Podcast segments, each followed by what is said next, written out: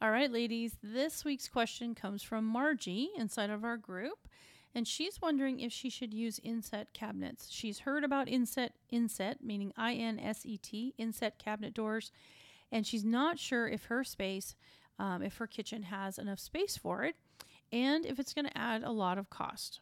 All right, Margie, this is a great question, and I personally love inset cabinets. Um, if you're not familiar, we will have a show notes, a link to show what inset cabinets look like. But the basic concept is that most cabinet doors sit on top of the cabinet frame. When the door shuts, they're on top of the cabinet, right? Inset is inside of the wood frame. So they, they when they shut, the doors and drawers slide inside flush with the actual front of the cabinet. Okay, that's why they're called inset. And inset is what I have in my own kitchen. So, you know, I love inset cabinets, and a lot of women love inset. The look of it is very pretty, it's very feminine. Um, it kind of has a traditional but luxury custom look. And um, it's beautiful, right? Sometimes people use them because they think it's cleaner, because they don't really have edges, right? They're just flush all the way down the front. Um, that's not really why I chose them. I just chose them because I knew they'd be good for housing value because most women love inset cabinets. And I knew that when I wanted to sell this house, I knew they would be very popular. So I picked them because they're they're a pretty look. I knew that the women would respond very well when I go to resell this house based on the neighborhood and stuff. And of course, you know, I personally like them. And they kind of have like a furniture feel. They look like a piece of furniture.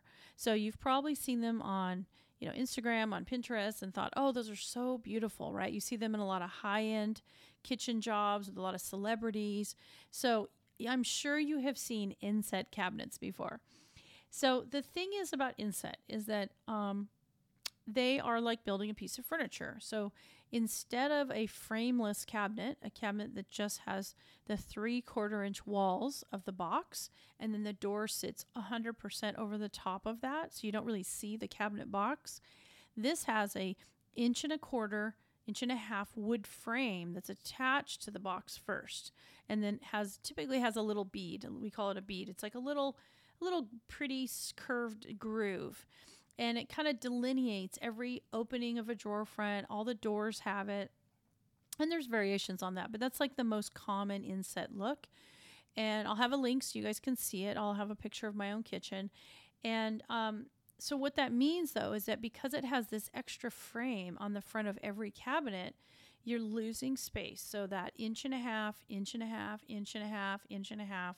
Like, imagine if you have a six foot run of cabinets and you you want it broken into three to four types of cabinets a drawer base a door maybe a pull out garbage can and then another drawer you're going to have four dividers in that and so think of inch and a half times four that's the amount of space in inches that you're going to lose on the inside of the functional part so that's the biggest like factor that I think of when a woman tells me she wants inset cabinets and I look at her space, the first thing I'm sort of calculating in my head is okay, how much how many inches can she afford to lose and still be able to get those seven critical cabinets that I always talk about that need to be in every single kitchen to be fully functional, right?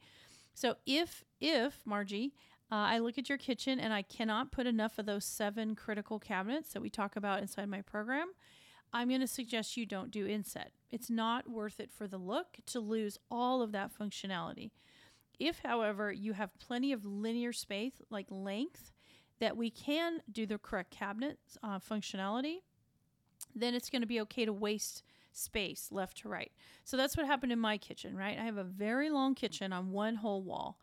And um, that's that's how it was built originally. I did do a remodel, and so I moved like flipped the refrigerator, I moved the stove down, I I did a lot of things, but the same, but that back wall never changed, right? And so it's like 126 inches plus the fridge, or plus the pantry and the fridge, and another four feet. So it's it's a really long wall. So I knew that already, and I have an island, so I knew that a lot of my drawers were going to be in the island, and I knew I'd be able to have my sink, my garbage can, uh, a bunch more drawers, and a cookie sheet divider, and my dishwasher. Like I knew I'd be able to get the really functional parts of the kitchen on that wall and even losing an inch and a half for every single divider on the frame.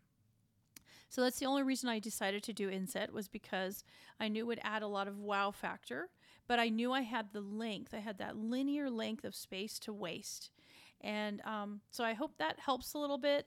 And as far as the cost, so I, so let me let me back up. So if you're thinking of doing inset, you need to really map out how much actual linear feet of space you have in inches, and then imagine subtracting an inch and a half every time you have a divider between a cabinet. Okay, and you want to make sure that the inside openings of of the like between the frame isn't too narrow. You don't want little teeny drawers that are only like 10 inches wide. That's way too small. I would not do inset if that's the case. So you want to really think about the frame space and those those openings still need to be wide enough inside the frame. Um, okay, as far as cost goes, now cost because inset is considered a premium thing. Yes, it does take us more time to build as a cabinet, of course, but it's also just marked up a lot because it's it's highly in demand, right? Women really love that look. And so much about the construction industry is supply and demand. So because it is uh, it is highly in demand, people know they can get a premium. So do not be surprised if you're getting prices that are double the regular cabinet job or a third more. Like do not be surprised. I personally never marked we don't mark our cabinets up that much. So um, we, we sell mostly frameless, right, through our program, but we can ship you inset face frames. So if you are handy, if you're willing to have us show you how to attach them, you can actually have inset cabinets through us. Um, and they're beautiful. Like, I love them. They look like pieces of furniture. So, um, you know, that's, I just wanted to, that caveat that we can actually help you get inset cabinets through us without it being astronomical. Okay. Um, so that's the pricing is like that's what you should expect if it's local and it typically adds a little bit more time so if you're given you know if you're giving if someone's telling you 4 to 6 weeks for production you might you might expect 8 weeks for your cabinets to be built um, for us it's still the same we start you know if you order through us we start going to production and typically boxes and cabinets are done within 2 to 3 weeks um, and if it's pre-finished, maybe four weeks. So there's it's still a very fast process with us.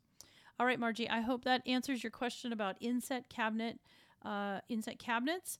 Remember, there will be a link inside the show notes, and you can look and see the difference between frameless boxes, frameless cabinets, and inset cabinets. All right, talk later, guys.